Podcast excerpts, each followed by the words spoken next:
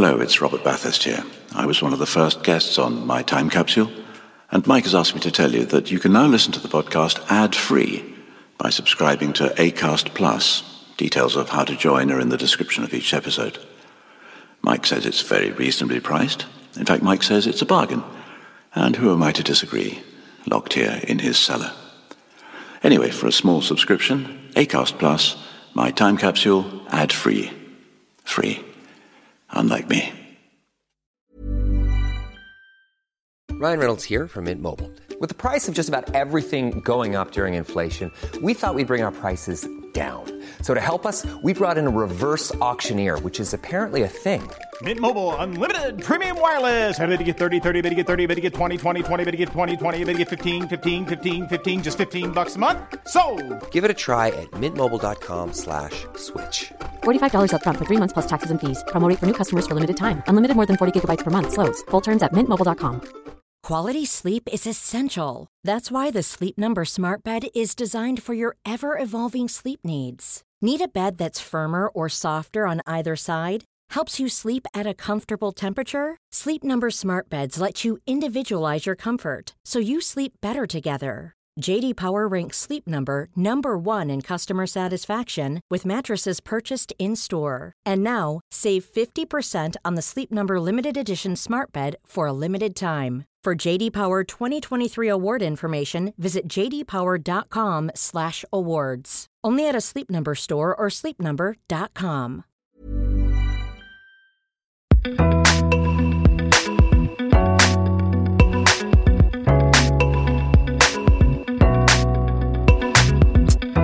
Hello, and welcome to My Time Capsule.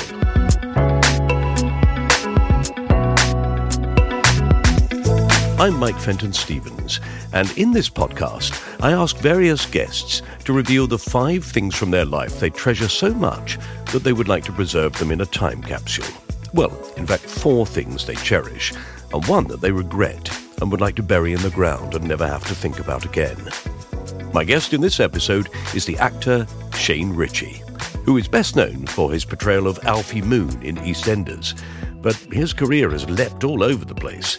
Starting out as a blue coat at Pontin's holiday camp on the Isle of Wight, he's been a stalwart of the panto world, hosted a number of primetime quiz shows like Win, Lose or Draw and Lucky Numbers, starred in the West End in shows like Everybody's Talking About Jamie, Boogie Nights and Grease, hosted The One Show, had a number two hit with the Children in Need single I'm Your Man, a cover of the song by Wham, released a country album, and played a rat in the animated movie Flushed Away. He's also appeared in loads of TV shows, such as Benidorm, Night and Day, Minder, Skins, and most recently, as part of the 20th series of I'm a Celebrity, Get Me Out of Here. Shane spoke to me on Zoom during lockdown, and if anyone can lift your mood, it is, as you're about to find out, Shane Richie. I hope you enjoy it.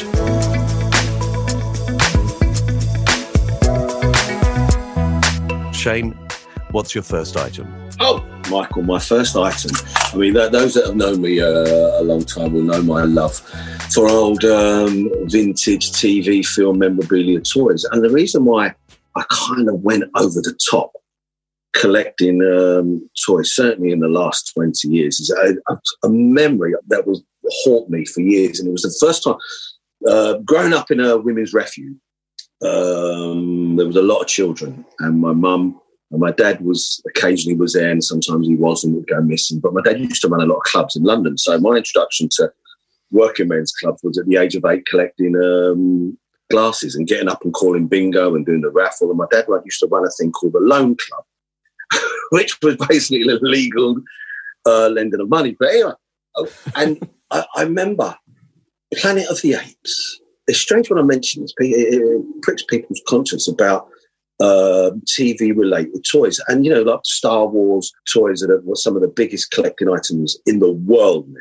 Yeah. But the very first ones were Planet of the Apes. And when the TV series came out, I remember we had a television that would share in the house, and there was a lot of uh, women that would come and stay for three or four days.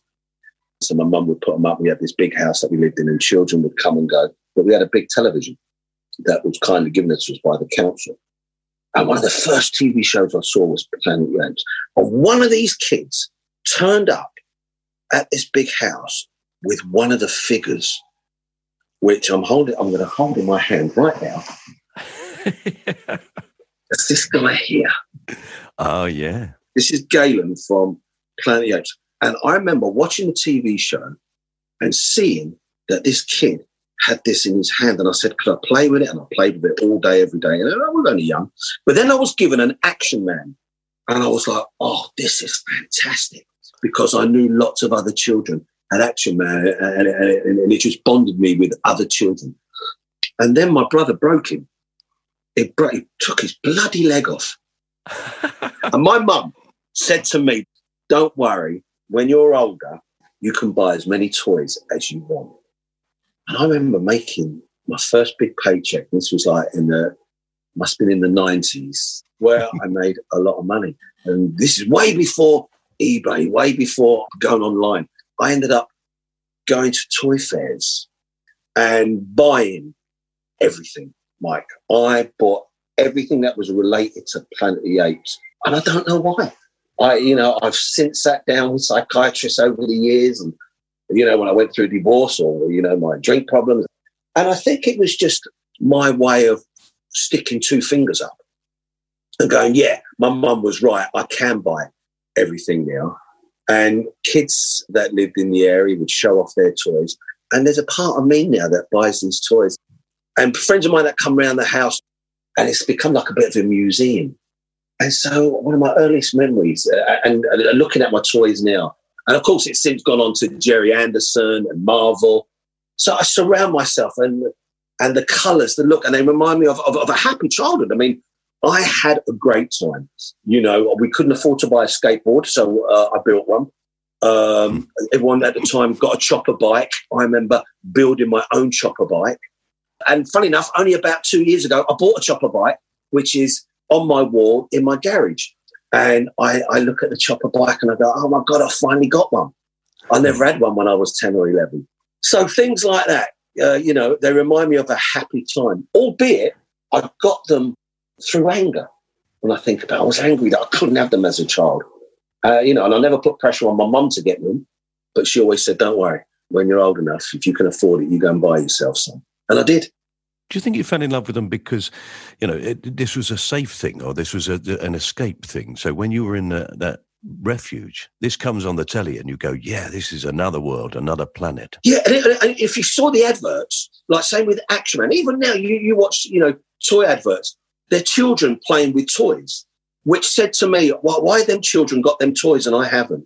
Why, why can they afford them and I can't? Yeah. I never felt like I, I was, did I feel like I was missing out? Yeah, but I never, I was never bitter about it because I always knew, oh, one day I'll have that. It's, for me, it's always, you know, uh, oh, one day. Don't worry, I'll have that one day. And, and I, th- I, think I spent my whole career going, you know, whether I went like musical theatre, the amount of times I went for auditions, oh, one day I'll get to do that. Or, you know, as a job in actor, one day I'll get that job. Uh, and of course, it came, you know, the big job was Alfie Moon. And I suppose the, the toys were the same it was like I, I, was never in a rush to get them, but when I knew I'd get them, I would. And now they're so easy to get hold of.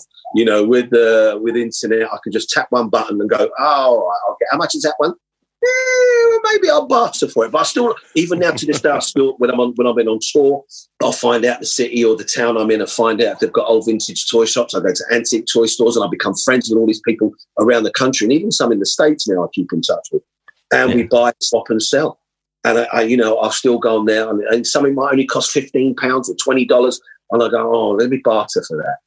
But the big, how about this though? This is the worst on. thing I ever done. So I went. This may be something I might may never want to see again. But as I'm sitting talking to you now, Mark, I'm in my office looking at it right now. So I went through a divorce, and I was on my own for a while. For about eighteen months, I was on my own, and I lived in this big, big house that I couldn't afford to keep up. So I ended up bringing in mates of mine, that musicians of all people. Anyway, my, a couple of mates who'd been on tour with Robbie, uh, Wet, Wet, Wet, Elton John, they all come and stay. For some reason, at my house become a sanctuary. It was known as the Manor. It had eight bedrooms. It was on 10 acres of land. Like I said, couldn't afford it. but my ego got the better of me and I bought it when I did the soap powder ad, which I will talk about later. Anyway. And I was heavily drinking. I was going through a divorce, all, all my own doing. I don't blame anybody except myself. And for some reason, I saw the Planet of the Apes wagon, the actual wagon they used in the 1968 film where they throw Charlton Heston into it, was for sale. Mark, I couldn't believe it. I just went, oh my God, the wagon. Now, bearing in mind, I'm going through a divorce. I've got very little money. So I thought, can I afford to get this? Can I? So I start bidding for this wagon, which is in Southern California, outside the front of someone's house. They've got all the legit papers. I know it's their actual wagon. They threw Charlton Heston. Now, what? Now, how? What better toy to have? Never mind the six-inch figures. This is the actual bloody wagon they threw Charlton Heston into. So I'm getting on the Jack Daniels. Um, this, is, this is over a weekend. I'm sitting there, I'm not going to sleep. I might be using other substances. I don't know. I can't remember. But anyway, I'm staying awake and I'm now bartering. I'm going, well, how much? It starts off at three grand. Oh, I'll go 3,200. Oh, someone's gone fourth. Oh, there's someone in Australia wants it. No, forget that. Anyway, cut long story short, I eventually get it for £8,000. Now, this is in 1999, I think it was, or 2000. Wow. So now, forget that. Now, I've got to get it across America, ship it to the UK. So my mate who's staying with me, who's in Elton John's band, and he goes, I think Elton might be able I think Elton might be able to help. I said, What do you mean Elton might be able to help me? He said, Well, he's got this company called Rocket. And it was, that was his, I think that was his record company. It's a freight company. He's got everything's called Rocket. That was Elton John's. So he gets in touch with someone through Elton John's company. And they say, Oh, yeah, we can get it with Rocket Freight. We need to drive it across America from California, I think to North Carolina, ship it to Felixstowe, Felixstowe to my house. How much is that going to cost me? 12 grand. In the end, I pay 20K. This is how Oh pathetic and drunk and stupid and naive, and my ego got the better of me. I shipped over this Planet of the Apes wagon from Southern California to Denham in Bucks, costing me 20 grand. The thing is now in my front garden, it just looks like an old skip now. Because obviously I couldn't put it in the house. So there's me thinking I was going to put it on this big marble plinth. It was going to be for the whole world to see. It's now rotten in my front garden. It stinks of fox crap. so that one thing I will probably just want to bury forever. That when I look at that, that reminds me of a bad time I went through, emotionally, personally, professionally. I look at it, but then it when I do look at it, it reminds me of what an idiot and dickhead I was back in the day. So I'm constantly reminded because it's in my front garden. I'm looking at it right now as we speak. Yeah, thanks for that, Charlton Heston. I think for 20 grand, you could have bought Charlton Heston. he could have come over and stayed with me, along with a load of outwork musicians. Oh, mate. Oh, all right. So that's two items you've managed to get. Yeah. Yeah, you've got Galen, isn't Yeah, it? Yeah, Galen. Yeah, the little Uh, yeah. Was that Roddy McDowall's? Yeah, Roddy character? McDowall. He made um um uh, he did the, the- obviously the movies, and then he did the TV series, which I think they only recorded ten or twelve episodes. And like anything, uh, you know, TV was changing back in the mid seventies, certainly in America.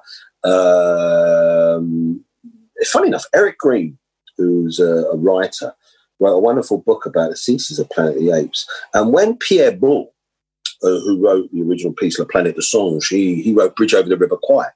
And he wrote it, uh, I think it was in a, he, he actually served in the, in the French military. He was a, uh, and then helped build the bridge. I think he was a um, prisoner of war out there. And when he wrote uh, Planète des singes, he actually wrote it about racism. And if you look at old, if any of you people listen to this, if you go, I think you can actually see them online. There's old black and white stills of the making of the movie.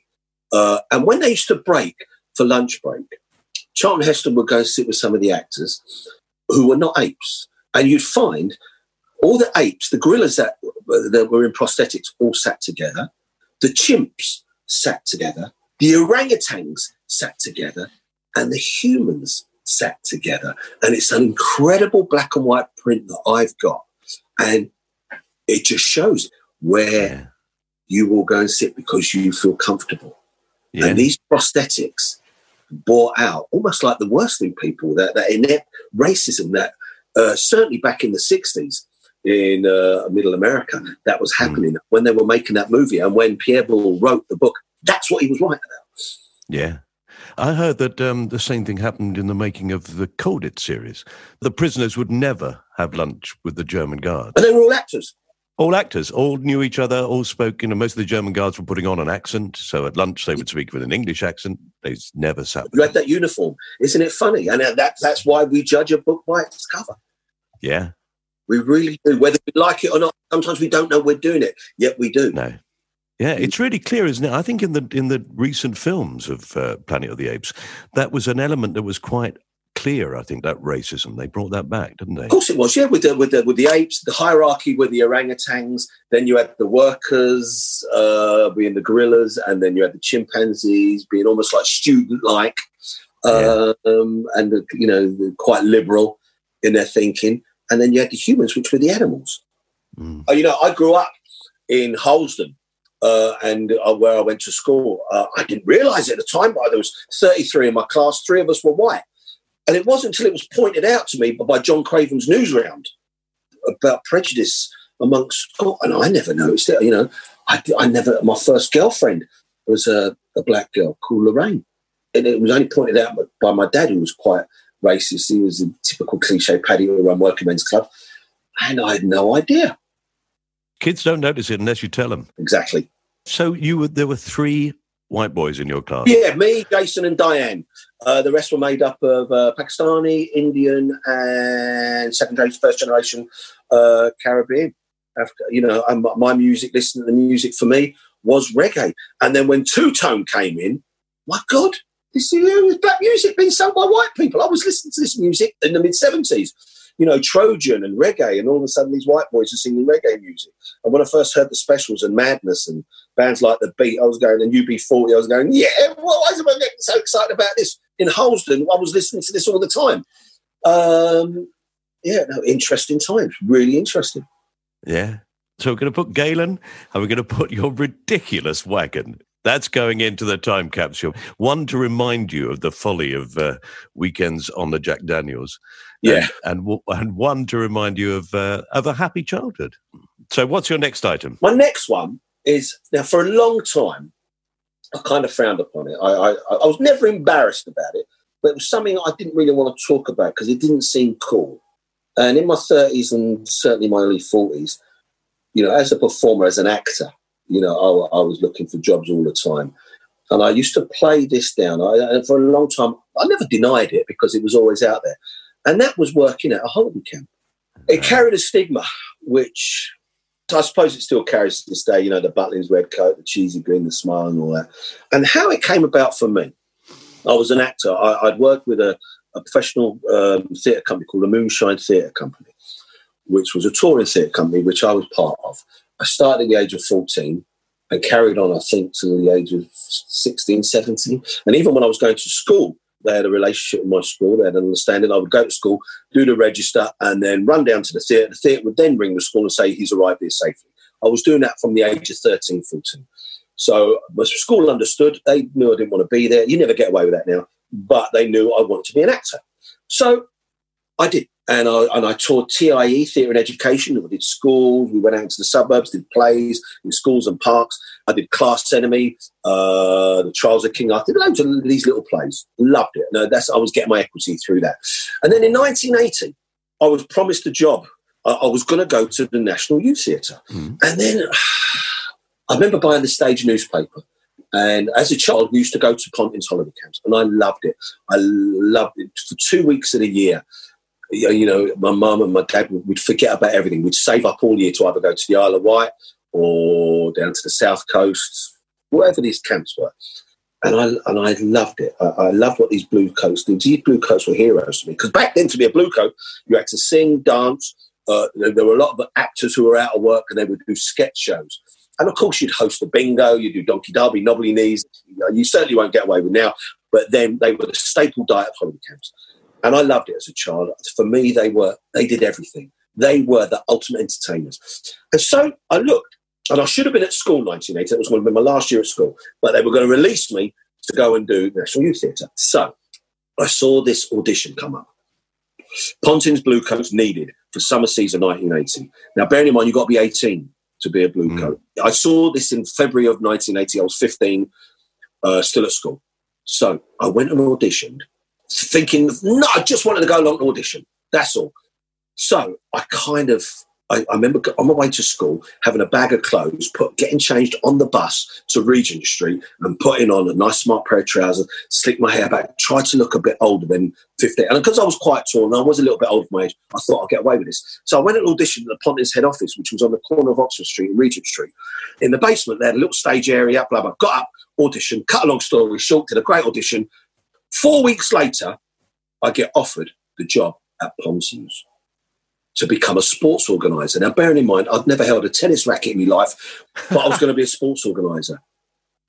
And I, th- I thought, my God, but you've got to be 18. And I'd forged my medical certificate then to get the audition. So, because you know, I didn't have a passport. And then you had a paper. Do you remember the paper medical certificate? So Yeah. I was born in 64. So I managed to change the four to a two, which looked like I was going to be 18 in March. Anyway, then the National Youth Theatre was ringing up and they were saying, oh, we're not going to be starting until July. I thought, oh, maybe I'll go and do the National Youth Theatre the following year. Or maybe I'll just go to Pontins because this was going to be starting end of April till September. Wow, how much am I going to earn a week? Something like £22 or something. Oh my God. So I spoke to my mum about it. And she went, but Shane, you, you, and my mum, if you ever met me mother, she's a lovely Dublin lady. What about your fucking exams? I said, Mum, don't worry about exams. I'll try and come back for them. so I was then, I went to Pontins. I made, it was a sliding doors moment I went to Pontins and I was given a blue coat. And you know what? I've still got that blue coat to this day. Obviously, it doesn't fit me. But my God, it was one of the proudest moments of my life. I start at the end of April. You go for a training weekend. You learn to foxtrot. Uh, you learn how to plug in a microphone. You learn how to connect cool bingo. I knew how to cool bingo because I'm working at my dad's club. So I knew Yeah. my way round an audience. And from that moment, in 1980, I went to work on a holiday camp. And it was like my whole life changed. I was introduced to a, a whole lot. Bearing in mind, they thought I was 18 and I should have been doing my school exams. I didn't do them. And they were asking where I was. My mum said she didn't know where I was. And by then, you know, you, you, we didn't have a phone then, so we had to go use the phone in my dad's club. And they kind of, the school gave up. They didn't know where I was. I was leaving anyway. And for all intent and purpose, I think they thought I was at the National Youth Theatre following my career as an actor. And there I was calling Donkey Derby, cleaning up Donkey Poo, doing Miss Pontins. Um, uh, it's a knockout introducing these one. I mean, at the time I met people like Gary Wilmot, Jimmy Cricket was just coming through on the circuit. All these wonderful comics I'd see perform, and then I managed to get a little ten-minute act of my own. But I ended up doing the Black and White Minstrel Show in 1980 because it was a show that was still on television, and I remember them giving me boot polish and said, "We need you to black up," and I'm going, "What? You what? You want me to what? You want?" And I remember just uh, nearly getting fired for going, I, don't, I didn't understand. You want to, uh, yeah, mate. And to this day, I said, I will not do this. And I think I'm reluctantly, I, I sat on this guy's lap while he was singing, Climb Up on My New Sonny Boy, thinking, I'm going to knock you out in a minute, sunshine. Um, but I had the best time, mate. And I ended up doing like three or four seasons. And then sort of making my way uh, as an actor and doing the odd little TV jobs. And then kind of got myself a little 15, 20 minute act, and I got a 40 minute stand up, and then ended up becoming a, co- a comedian purely by accident because I was out of work as an actor. Yeah. And then in the 80s, that took me to shows like Seaside Special, Summertime, Special, the Les Dennis Laughter Show, Freddie Starr, working with Cannon and Ball, and all these artists. But all the time, I would go and see people like um, Rik Mayall and Ade Edmonds. And that's when you started doing your thing. Yeah. And I remember you being part of that great uh, sketch company, you know, that you guys were doing at the comedy store. And I wanted so badly to be a part of that, but being drawn to variety and the big shows, which, you know, I, I, even then, I'd always say, Do I want to go and do a little gig at the comedy store where a couple of hundred people might see me, not knowing that's where the future was? Or do I go and do Summertime Special or Live from the Palladium where 16 million people are watching? But Yeah. we all knew that was slowly coming to an end, and it was the guys like you that were coming through. So I opted because it's all I knew for your summertime specials, seaside specials, but all the time going, nah, this is not where I belong. This is not where I belong. But being a blue coat opened my eyes. to the business. And I've always said now, and I was I was always in denial for a long time, but I'm first and foremost an entertainer. Mm. The umbrella is the entertainer. Underneath that, yeah, am I an actor? I'm a trained actor. Do I do stand up? Yeah. Do I sing, dance, do musical theatre?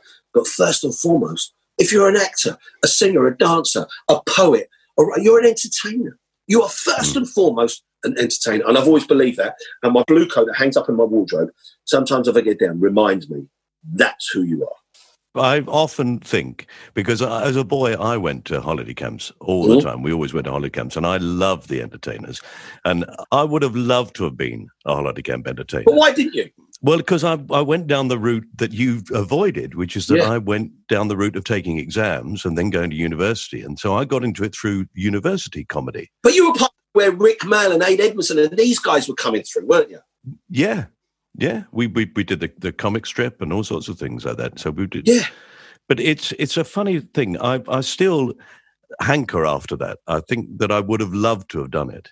Really? you know because uh, yeah i remember you telling me once about that sensation of being on all the time and i really like that thing in a, in a way in life i'm quite happy to do that as well i don't mind people coming up to me in the street i like it Yeah, I, I've always said, when, I mean, I'm constantly being asked when I have my picture taken, someone will always say to me, Oh, you must get fed up of this. And I don't, and if I'm being really honest, I don't know what they mean because I've, I can't remember a time, Mike, when I've never been asked for my picture. Because when I went to the holiday camp at 15, those that have been at holiday camps, you know, when you're a blue coat, red coat, green coat, for them people coming away even for a week or two weeks, while they're there, you are their entertainment. So every Friday night, everyone want a picture taken with you. Wherever you are, they want your attention. Oh, there's Shane the Blue. Coat. Oh, we have a picture taken? Da, da, da, da, da. And like I think I told you this, I had a chalet at Pontins when I was 16. And if I wanted to get away from it, I'd go back to the chalet. And it was a tiny little room with a bed and a sink. That's all you had. Um, and I would lay in the bed and shut the door, and I was away from the business. I was away from the business. And as soon as I stepped out that door, you become public. I- I've always believed you're public property. And like I said to you, the only difference, you know what, 40 odd years later is I've got a nice chalet now. the day I worry is when I stop being asked for a picture. yeah That's when I worry. yeah But yeah, I, I don't, when people do ask me about, do I ever think about getting bothered about it, I don't, I honestly, hand on my heart, I can't remember a time when I've not been asked. So I don't know quite what they mean. no and and i've seen you do it Oh, you've been there, haven't you? I've watched you do it in the middle of Benidorm. You know, we were filming Benidorm together and we were staying in a hotel and I thought that you would choose to go somewhere quiet. No, let's go down by the pool.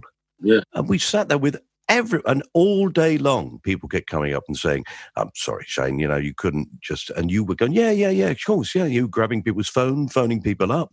You didn't mind at all. I've never seen anybody give themselves so much to the public as you. Really? Well, mate, I, I, I believe it's because of the general public.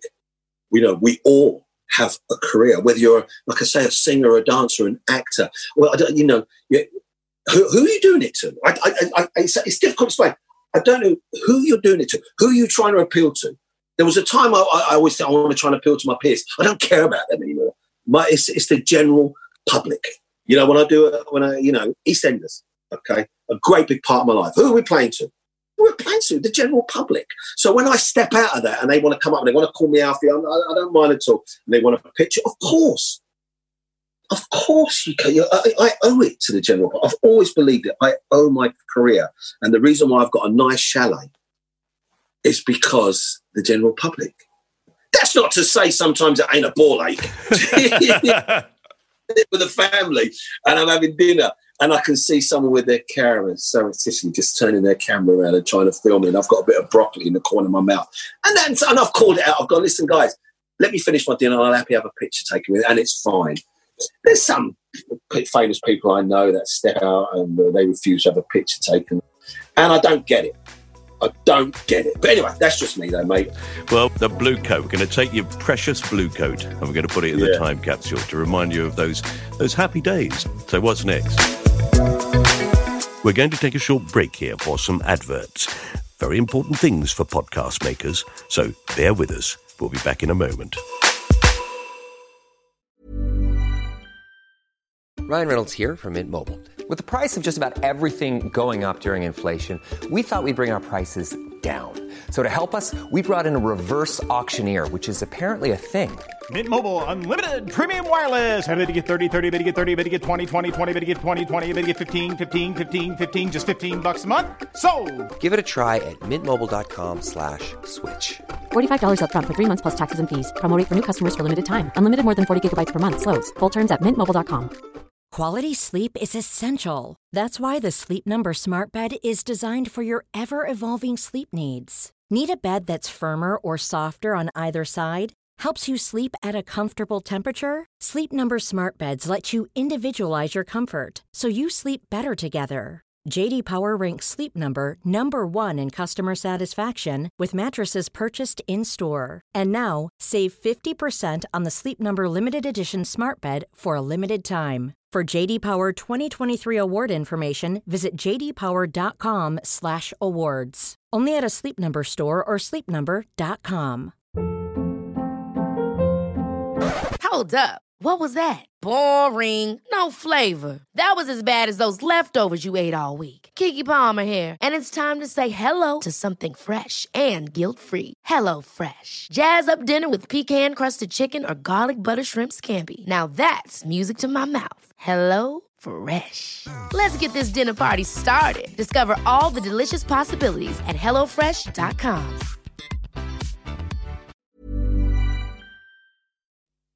Welcome back. Thanks for sticking around. Okay, let's get back to Shane Richie and find out what else he would like to put into his time capsule.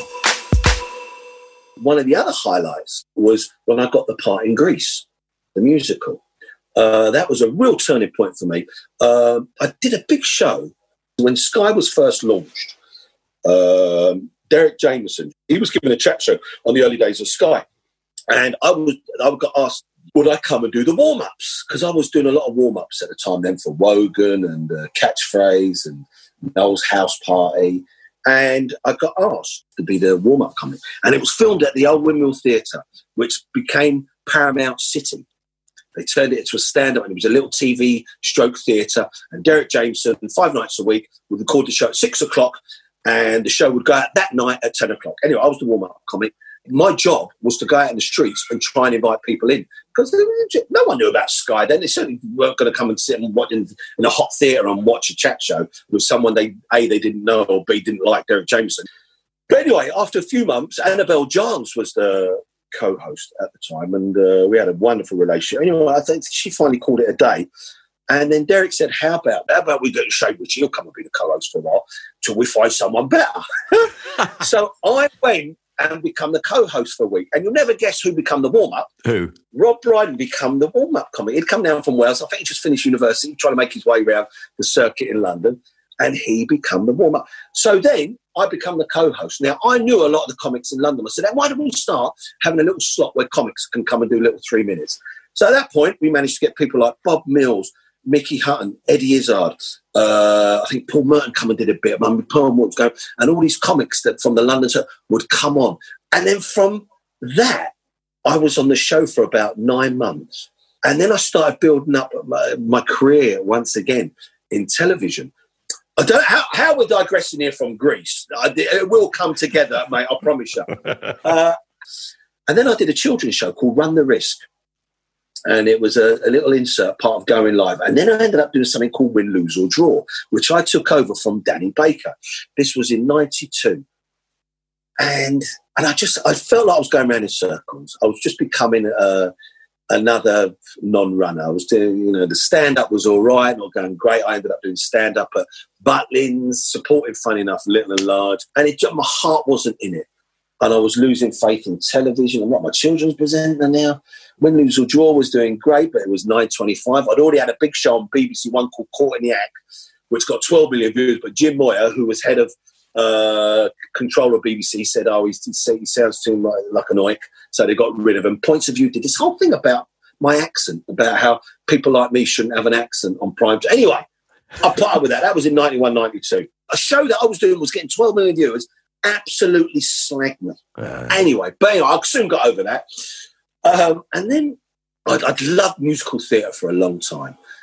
And David Ian, who'd become a friend of mine, with him and Paul Nicholas had formed a company.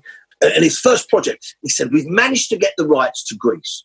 Now, that doesn't mean much now because the show's been done to death. But back in 19, end of 92, no one had ever, in the, the worldwide, Robert Stigwood had never given the film rights away.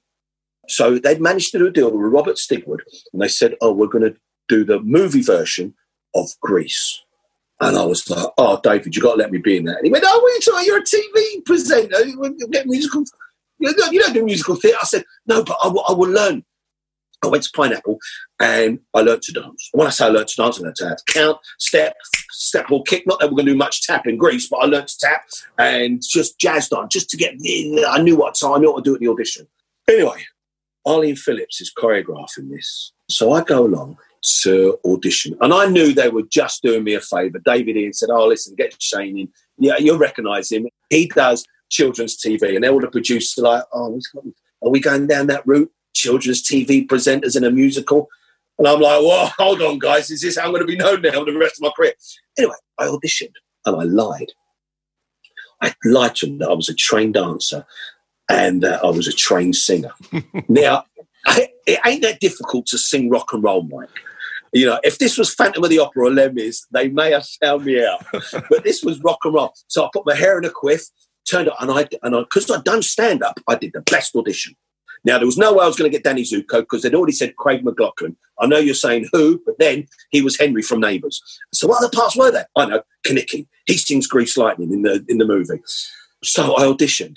And they went, nah. Well, what do you mean, no? That was a great audition. And Robert Stigwood, who had no idea who I was, went, mate, and he was a real big, jolly, big, fat Australian. He's a megalomaniac, multimillionaire who made Saturday Night Fever, used to manage the Bee Gees. He said, There's that young man who just come up and made us laugh. He's a very funny man. He'd be great Kenickie. And they were going, No, no, no, you don't want him. That's Shane Rich. You don't want him. He said, No, no, I'm telling you, he'd be a wonderful Kenickie. Anyway, mate, I went from earning a lot of money from doing stand up and doing TV shows, and I've become part of the Also Ran. So I got the job as Kenickie, which was fantastic. But I think I was, I mean, it was a lot of money still back then. I think it was about £680 a week, but I'd gone from earning thousands. And I turned my back on a TV series for the BBC. I was supposed to do a tour, a stand up tour, turn my back because I knew the right decision would be a change of direction to go into musical theatre. So I was there for about 10 months. While I was doing that, they let me out to do win, lose, or draw. And I did win, lose, which become a big success. Yeah. I was at 9.25, five days a week. Now, bear in mind, Craig McLachlan wasn't on television. And then I did a show called Lucky Numbers, which was a bingo show. Now, the, the producers thought, hold on a second. We're going to let Shane out here because we know this could help the box office. Now, Lucky Numbers went out and become the biggest show on television. Friday nights, think seven o'clock, where people, it's the first interactive game show on television where people will buy, I think it was the Sun or the Daily Mirror, you could play along at home while I was doing this game show. Now, all of a sudden, people are coming to see me. In, oh, is, is that bloke who does lucky numbers? Is he still in the musical Grease? Bear in mind, my name wasn't outside the theatre. So the box office started. Now, but Craig McLachlan was bored now. He'd done 10 months. He was supposed to do a year, but he was offered another job in Australia and they let him out to do it. So he started to audition for Grease. Okay. They brought in some other Australian actors. I think at one point, Jason Donovan was about to was about to come out of Joseph. He was going to audition. I think Philip Schofield, all these big stars. Bearing in mind, my career on TV was on the rise. Win, lose, or draw was on. Then I got the Desert, which kind of nearly killed it. But what, what that meant was between, even when I wasn't on Lucky Numbers, in the ad break was me. So in 94, I was on telly constantly, all the time, bang, bang, bang. They asked me to audition. I said, no. I said, I'll tell you what I'll do. Take Craig McLachlan off for the weekend. Give him a paid holiday. Let me go and do a Friday night and two shows, matinee. They went, oh, we're not sure. I went, well, that's the only one on audition. So they said, okay. Now, I had a great in with, I think, the Sun newspaper at the time or the Mirror because they were sponsoring the show.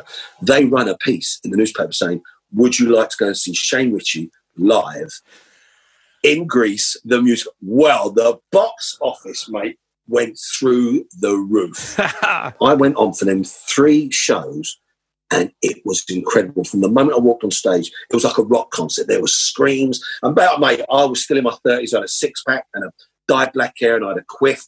I, anything I did to look like Elvis or John Travolta, I did, and it worked. So then they came back and they offered me the job, and I said no. and, and my manager said he will do it, but we want this in the contract. We want, and I won't go into detail, mate, but suffice to say, I bought the big house and I've still got my Danny Zuko jacket signed by John Travolta and Olivia Newton John. Wow. Me, that was a game changer. It was, I mean, it, it opened a lot of doors. And I, I, sadly, it ended my marriage. But as far as putting me back on the map. And for a while, I had my Saturday night show. I was Danny Zuko in Grease, doing the, the soap powder ad. I used to do a joke, amount of money they pay me to uh, wash that stuff. I'd have sniffed the shit. But anyway, that was a gag I used to do. anyway. See, what I think is brilliant about that story is that you knew from your going right back to those days of being a holiday camp entertainer that you knew that if they let you get in front of an audience, you'd get it. Yeah, that was all. That's all it was about, mate. You put me, in, mate. I've lost, and I'm like most actors. I've gone into a room, and I remember auditioning for Full Metal Jacket, Stanley Kubrick, and getting all the way down to one of the, I think it was about four or five leads playing a young GI, and they wanted to shave my hair, and I went, no, that's it, forget it, and I walked out. but I mean, in, in, all auditions I've done, I, I, I, don't do great in auditions. I really don't. Uh, but no, that was one prime example. I said, yeah, I'll audition, but let me get in front of two thousand people, and it worked in my favour because I knew I know how to work an audience. Yeah. I, you know, that comes from working at holiday camps. Yeah. So you've got a, a, house full of memorabilia. I mean, that jacket to you is precious, but also how much will people pay for that jacket? And it was such a thrill meeting him. And when Olivia Newton John comes to see the show, oh God, we were so excited. But you know, Grease has now become it tours every year. Uh, and it does well, but people don't realize how big it was when it opened in '93. We was on top of the pops. It, it was making news worldwide up until that point, you could only do the original musical of Grease. You never had songs like uh, Grease is the Word. Uh, it never had songs like You're the One That I Want. It didn't have Sandy. It didn't have Hopelessly Devoted to You. All the songs that were in the charts, mm. they weren't in the stage show. And it wasn't until Robert Stigwood gave it to him and said, Go on, off you go, go and do it. Fantastic. Well, all right, we're going to put that fabulous Danny Zuko jacket into the time capsule. So, what's next? What's oh, on my wall? I remember um, back in when did I start? 2002. Uh, my manager had retired. Uh, I just met Christy. I had no money. One of my sons was living with me. I just lost three quarters of a million in an investment in a movie which I was producing with Joely Richardson. I had nothing. I mean, absolutely nothing. And had to borrow the money up front just to pay bills. And then I changed management. And this guy I'm with now said to me, You know what? Have you ever thought about EastEnders? Of course, every actor, you know, wanted to be in a big show uh, like EastEnders, Corrie Emmerdale in big shows.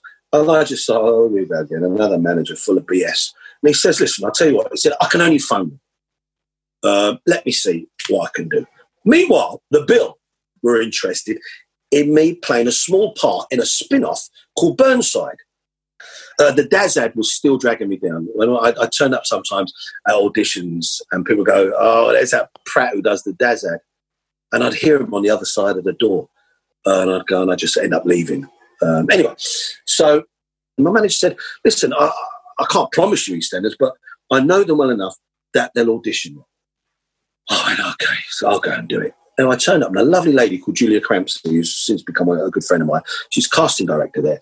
And there was a lady at the time called Louise Berridge, and Tony Jordan, who was one of the the script editor, the main writers there, who created the Slaters, the Mitchells, he, big storyline. He was the one who wrote Who Shot Phil. He was there from the beginning. Blah blah blah. So I went along, and uh, I did all right. Did all right. And uh, funny enough, I went along to audition for a part for a fireman. Who it was? It was a three month contract. They wanted a fireman, cheeky Cockney, six foot, blue eyes, blah blah. blah. I went along, and I, and I remember leaving Mike, walking along, thinking, "I've got this." I, and I've got this. I, have done the audition in the Queen Vic. Letitia's there, all these actors I know. Uh, and I've gone, Shane, good to see you. Oh, mate, you've got this. This is yours. They love you.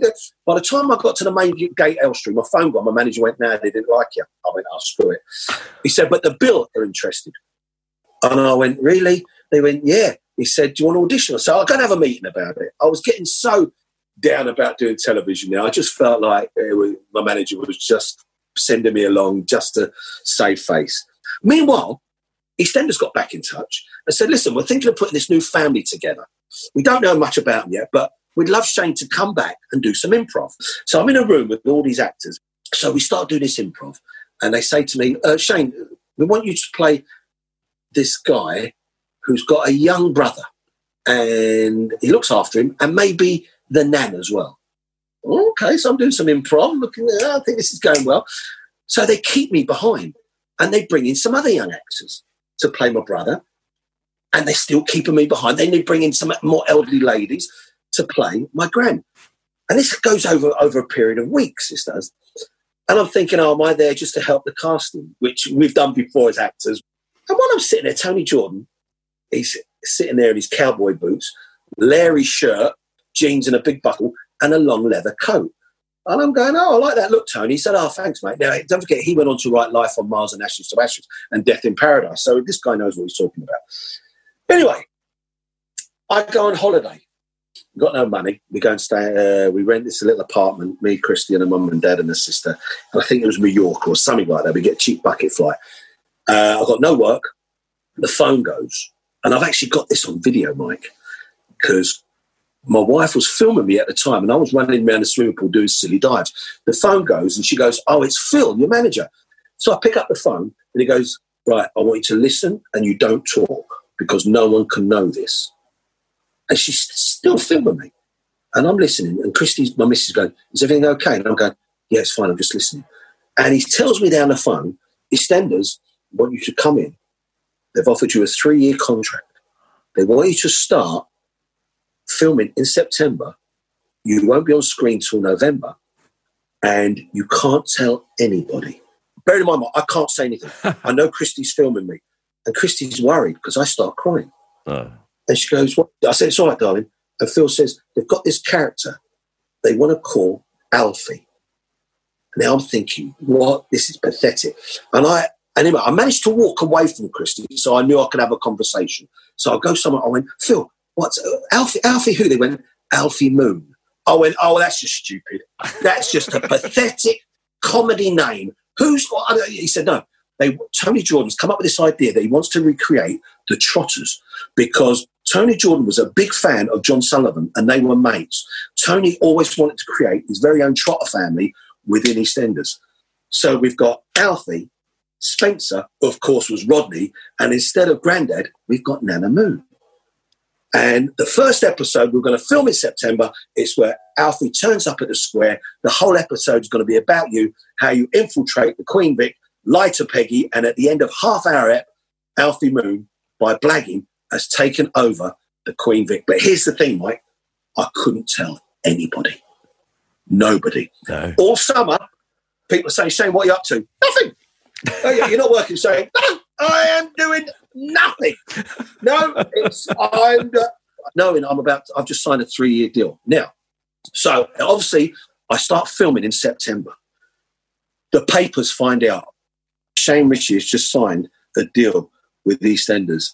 If there's ever a reason we should never pay our TV license, it's now.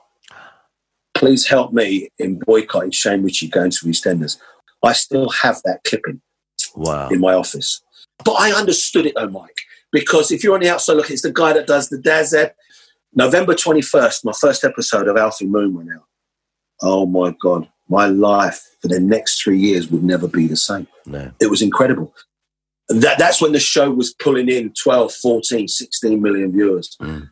Uh, the following year, Christmas, that episode where you know Nana Moon dies in my arms, I when Cat and Alfie. I mean, it took a whole year for Cat and Alfie to kiss every week people would tune in.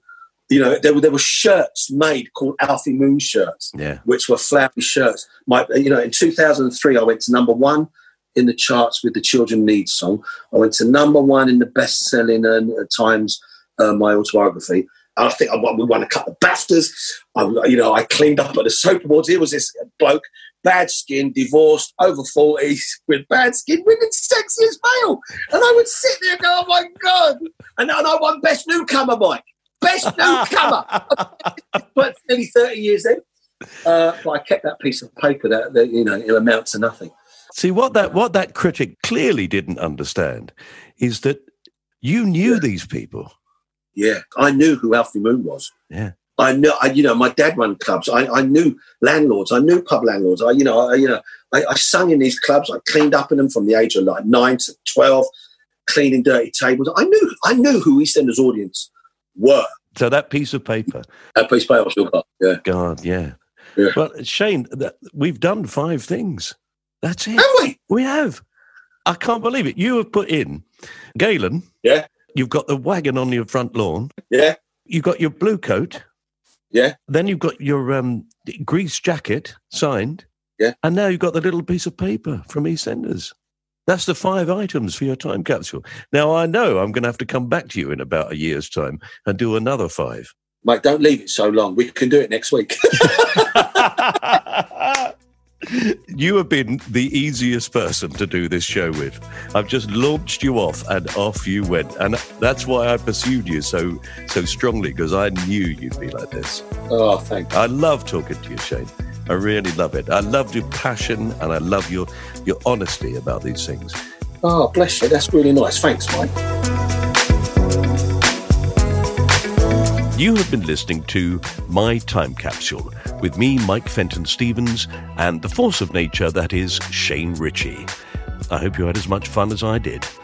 If you'd like to hear more episodes, there are plenty available if you subscribe to the podcast on Spotify, Apple Podcasts, or Acast, or wherever you get your podcasts from. For more information, follow us on Twitter, Instagram, or Facebook. This has been a cast off production produced by John Fenton Stevens, with the music provided by Pass the Peas Music. Now, I know I say all that at the end of every episode, so I'm sorry for repeating myself. It's for any first time listeners, and to keep the rest of you in suspense as we wait to discover if there are any adverts after the program is finished. Yeah, did you know that they play adverts after the podcast is over? Sometimes. I mean, not always, but, you know, it's a tense moment. Particularly if you are the maker of the podcast and rely on the ads. Anyway, I won't delay any longer. Good luck, everyone. Right, here goes.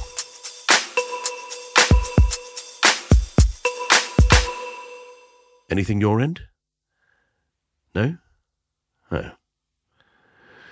Oh, well, fuck it. I'll get a proper job. Bye.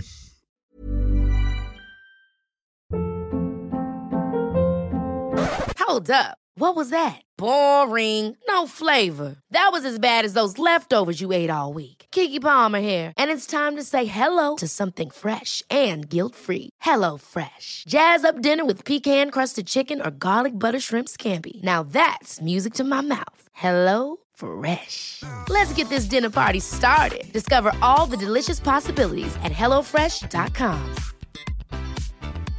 Hey, it's Paige DeSorbo from Giggly Squad. High quality fashion without the price tag. Say hello to Quince. I'm snagging high-end essentials like cozy cashmere sweaters, sleek leather jackets, fine jewelry, and so much more. With Quince being 50 to 80% less than similar brands. And they partner with factories that prioritize safe, ethical, and responsible manufacturing. I love that. Luxury quality within reach. Go to quince.com slash style to get free shipping and 365 day returns on your next order. Quince.com slash style.